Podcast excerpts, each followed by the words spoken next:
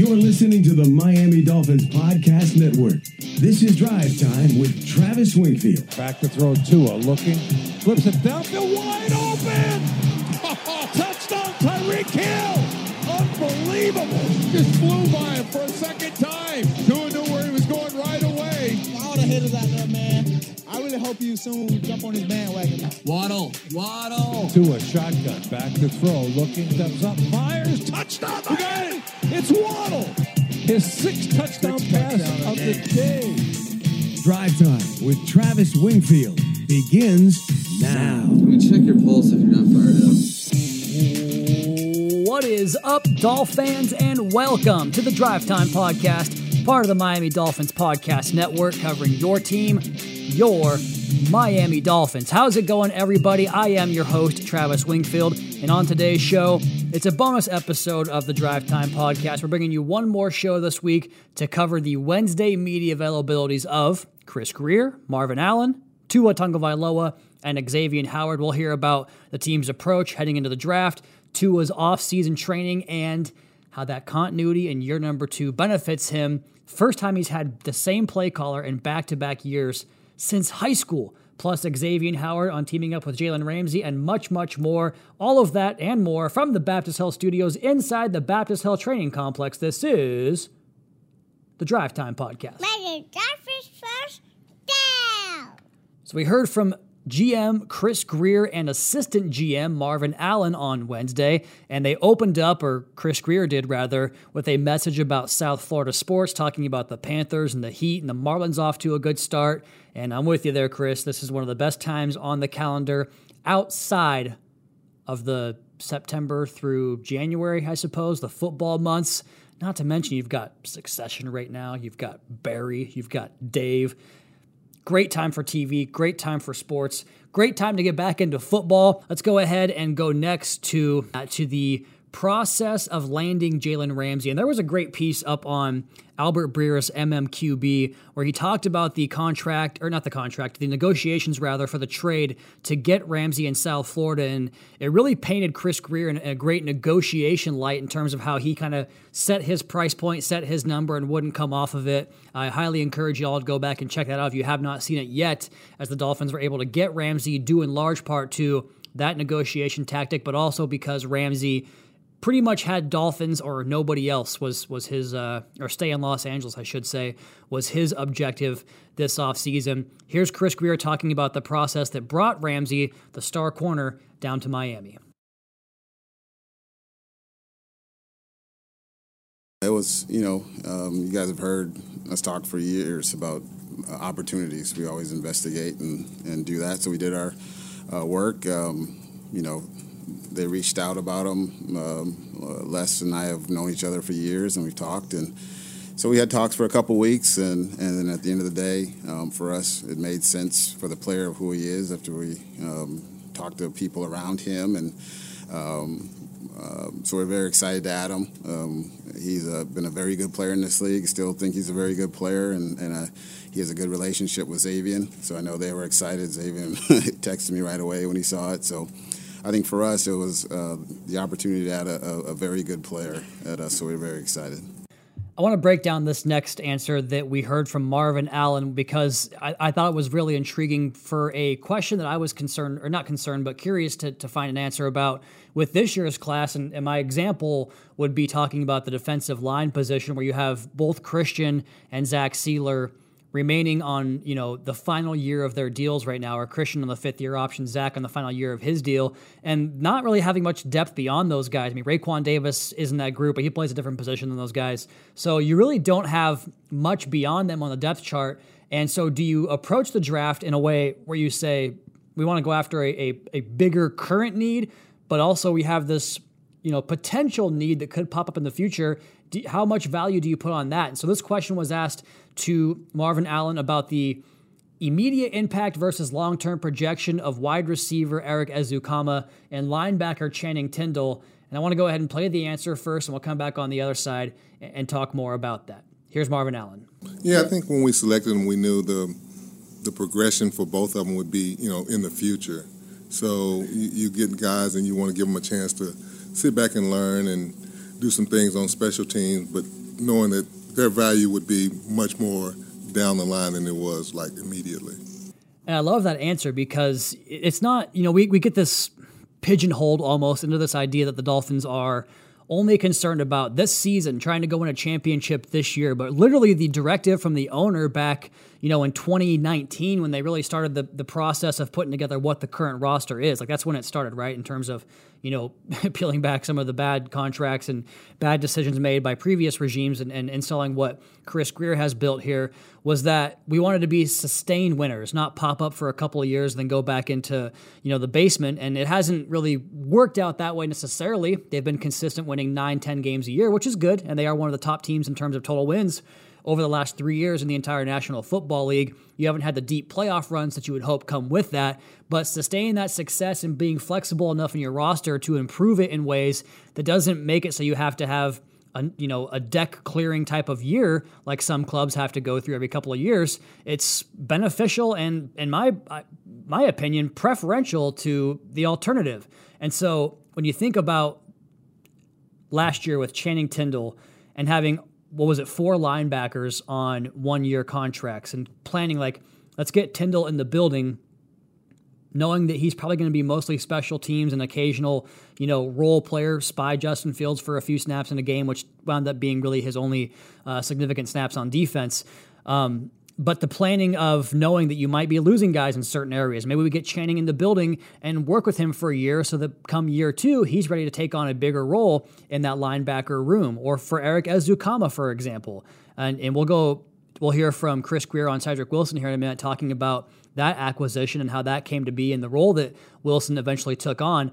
But I think it's really cool to see this team be aggressive in the sense that you can go out and acquire immediate impact guys and use your draft capital in that way to improve the team right now, which Tyreek does, right? Bradley Chubb does. Terron Armstead, I wasn't a trade, but Terron Armstead does. Jalen Ramsey does. But they're also all still here for year two but in the sense that having a player on a rookie contract who can maybe use a year or two to get their feet wet, and then by year three or four, maybe you have a bona fide, solidified starter who gives you, you know, 800, 900 good snaps in a season on that rookie deal. That's how you balance the aggressiveness. So having both of those frames of mind in mind and having a multi year approach that's high level to me. So you hear him talk about Channing Tindall, Erik Ezukanma. Uh, the progression there for them in year number two looks to be more in line with playing time compared to year number one. And it makes me think about this year's draft class and what that might look like because, as we'll talk about on a episode next week, a guy like Keanu Benton from Wisconsin would make a lot of sense because it's maybe not an immediate need, but it could be a need in the near future. And you always want to be prepared for stuff like that. And the, the beauty of having a, a, good roster and the luxury of having a good roster is that you can do that and prepare for years down the road. So interesting stuff there. Let's go ahead and take our first break right there and come back on the other side and continue Chris Grier and Marvin Allen speaking to the media on Wednesday ahead of next week's NFL draft. We'll also come back and hear from Xavien Howard and the man himself, quarterback Tua Tagovailoa. All of that's next. Drive Time Podcast, your host, Travis Wingfield. We are brought to you by Auto Nation. What's up? I'm John Wall. And I'm CJ Toledano, and we're starting a new podcast presented by DraftKings called Point Game. We're now joined by three time NBA Six Man of the Year elite bucket getter. Let's please welcome Jamal Crawford to Point Game. King of the Court one on one tournament. If they had it back in your prime, do you think you could have took it all? I'm going to be honest with you. I don't think I could have took it all, but I think I would have shocked a lot of people.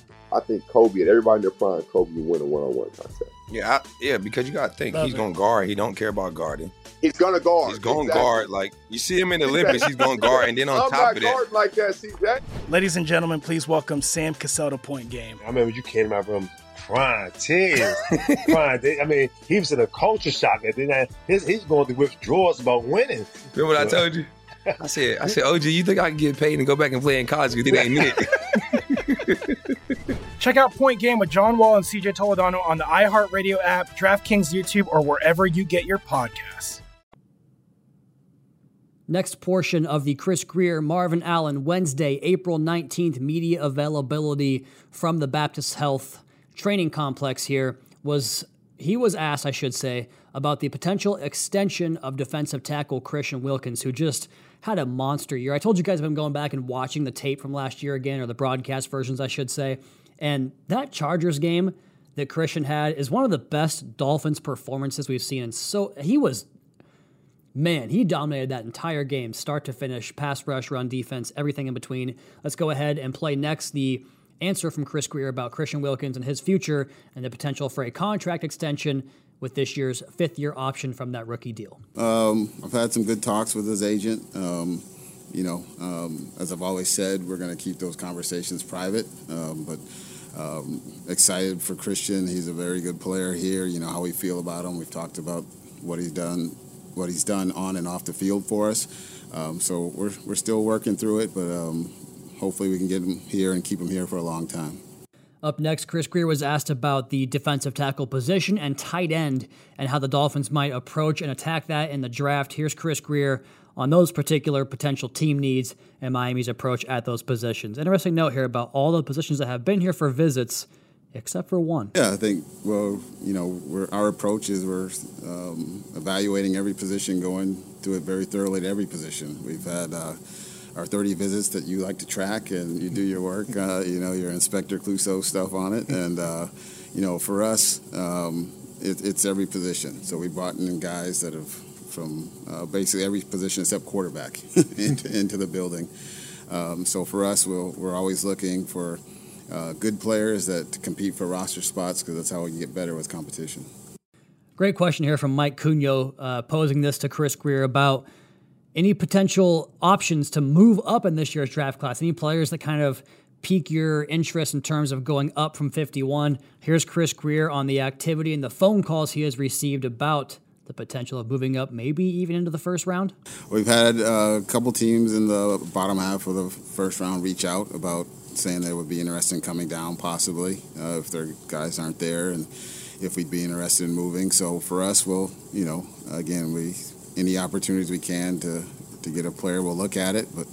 Um, no serious conversations, but we've had had those, and uh, we'll keep those options open.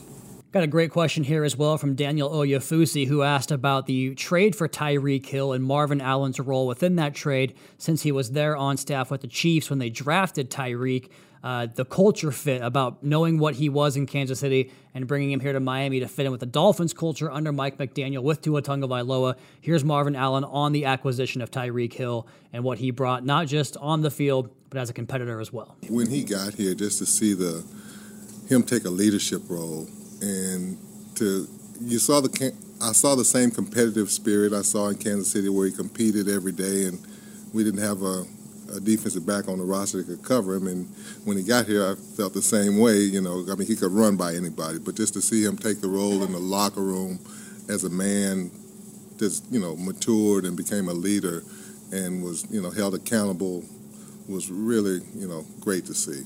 For posterity, the earlier point I made about Chris Grier touching on the linebacker position, having four players on one year deals a season ago. Here he is talking about B, uh, best player available, almost at BPA, versus drafting for need. Here's the Dolphins GM. It's, it's still a balance, you know, because at the end of the day, you always have to look long term, and there's guys here, you know, just being real, realistic on one year deals. So um, you may have a position you think is deep, but uh, you know, like last year we had, I think, four linebackers on one-year deals. You know, so I think um, you always look for the best player, um, and then there's some occasions where you, you do take uh, position of need, but you try not to draft on need because I think that's again where you get in trouble. Moving right along here, the acquisitions of Braxton Berrios and Chosen Anderson. Here's Chris Grier talking about adding to the receiver room. Braxton, obviously, um, He's been a good returner in this league. Uh, we've known him obviously from the University of Miami here, and um, met him at Miami Day a few years ago, and we liked him. And at that time, Adam Gase loved him, you know. And uh, so, just watching him over his career, he's a professional and, and great teammate, and it's been fun just getting to know him again in the building here over the last couple days.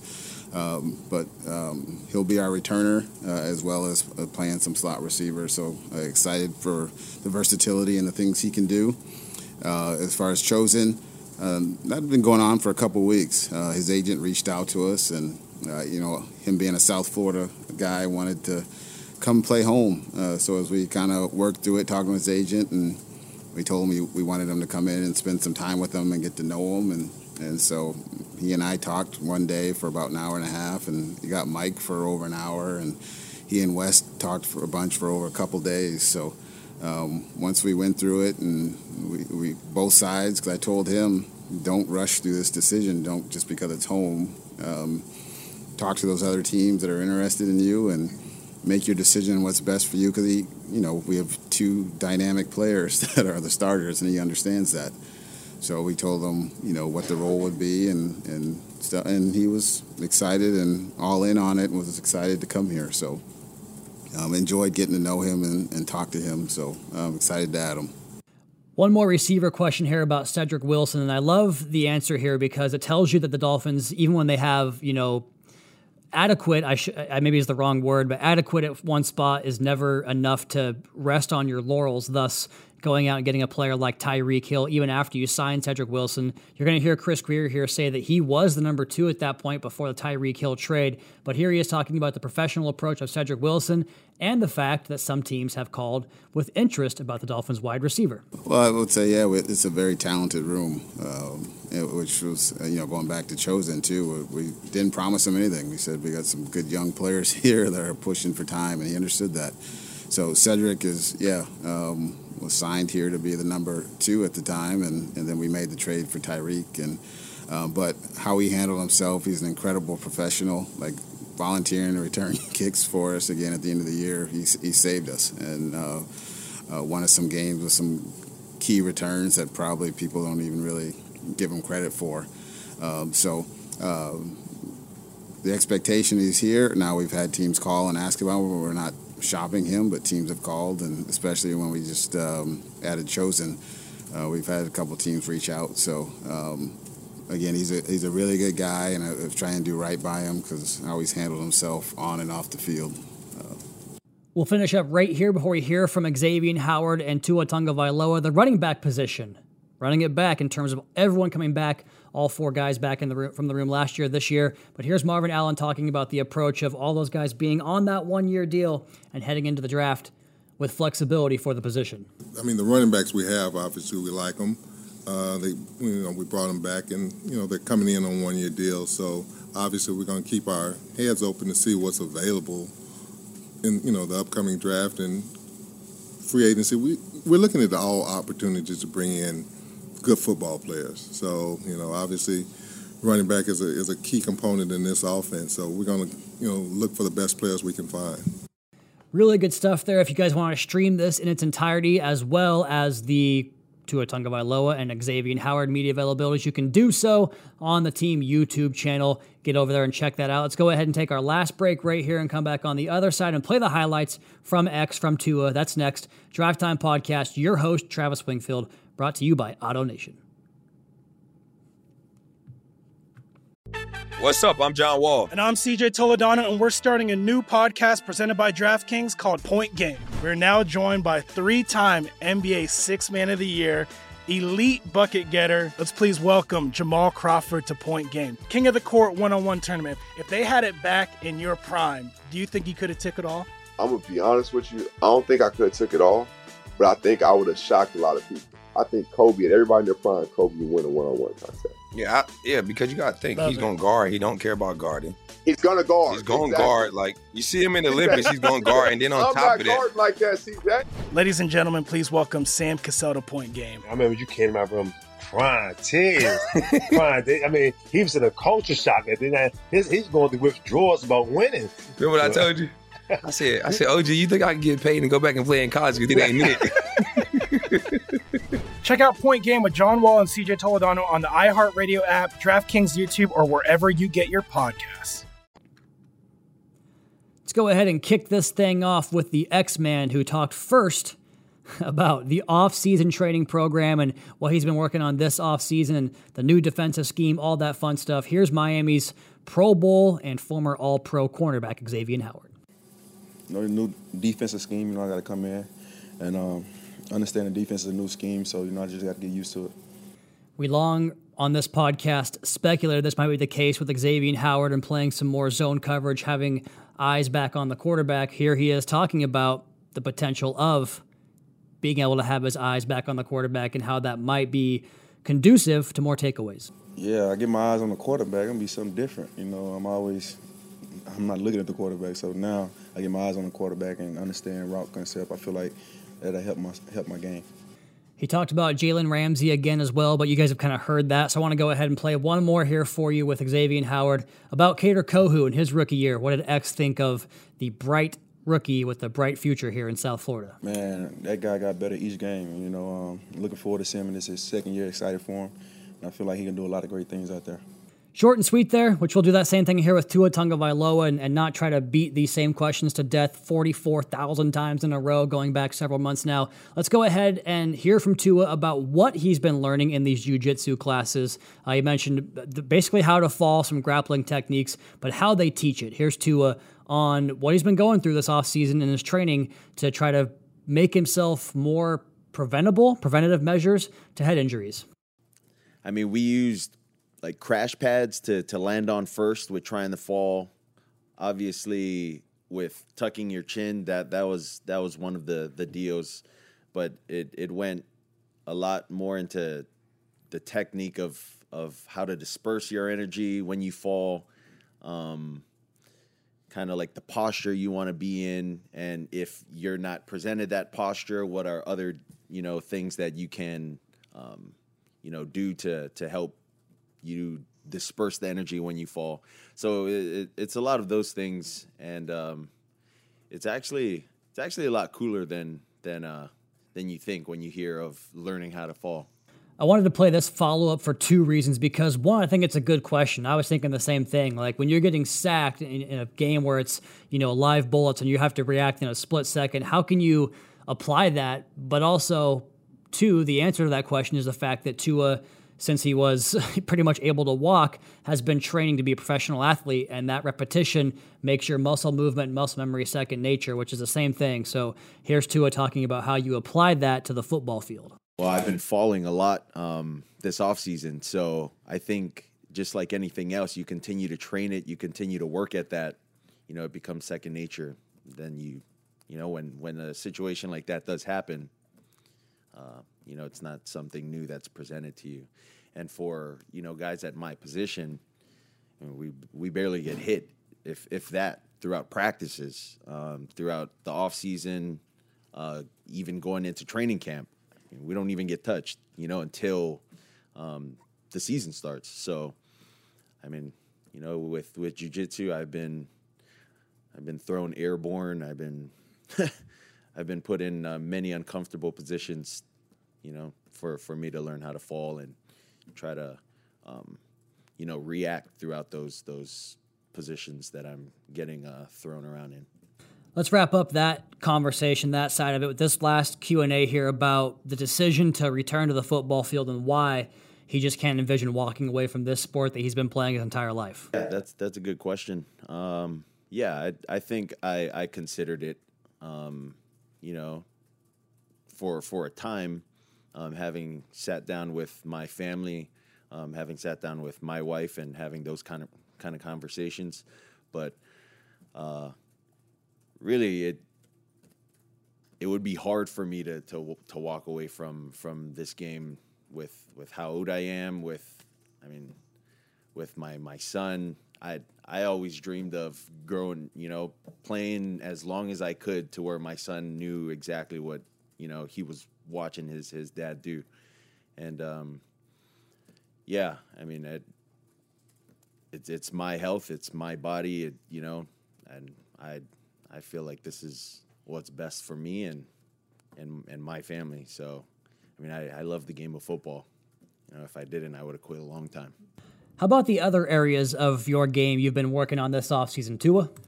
Well, there's there's been a lot of uh, areas. Um, obviously, strength work has has been um, really big throughout this offseason for me. With um, you know, getting my legs under me, um, kind of you know, building my upper body, building around my neck. Um, you know, my my core, all, all of that has um, been taken into consideration, and you know, been doing a lot more, um, you know, to to try to help myself, you know, sustain the season. Let us go ahead and finish up here about the question I've been asking everybody from Daniel Jeremiah to Mike McDaniel to Greg Cosell to Benjamin Solak the value of having continuity within the same offense for the second straight year, which for Tua is the first time since high school he can say that. Here's Tua on coming back to the exact same offense with the same play caller for the second straight year. It's uh, it's been a lot better of an offseason knowing that uh, you know I don't have to learn a new system. I don't have to learn new formations, uh, new motions, new snap points, new cadences. Um, it's good to to know that you know I already have a year under my belt within the offense, and uh, you know there's always going to be nuances, but you know it's not like a drastic change. So this is this is really good. This is I mean this is good because of the guys that we have as well that have been with us um, last year uh, under the same system, and uh, we're all really really excited to to get things going.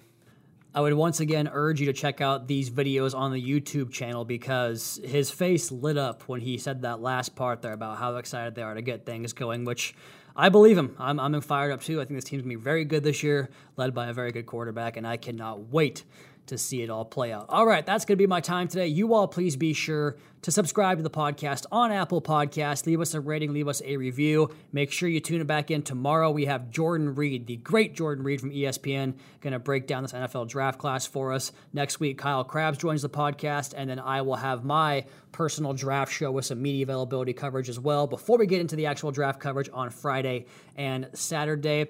Check out the Fish Tank podcast with Seth and Juice. Go ahead and follow me on Twitter at Wingfield NFL. Follow the team at Miami Dolphins. Go to that YouTube channel. Check out the media availability. Check out Dolphins Today and much, much more there. And last but not least, MiamiDolphins.com. Until next time, fins up. Caroline Cameron, Daddy's coming home.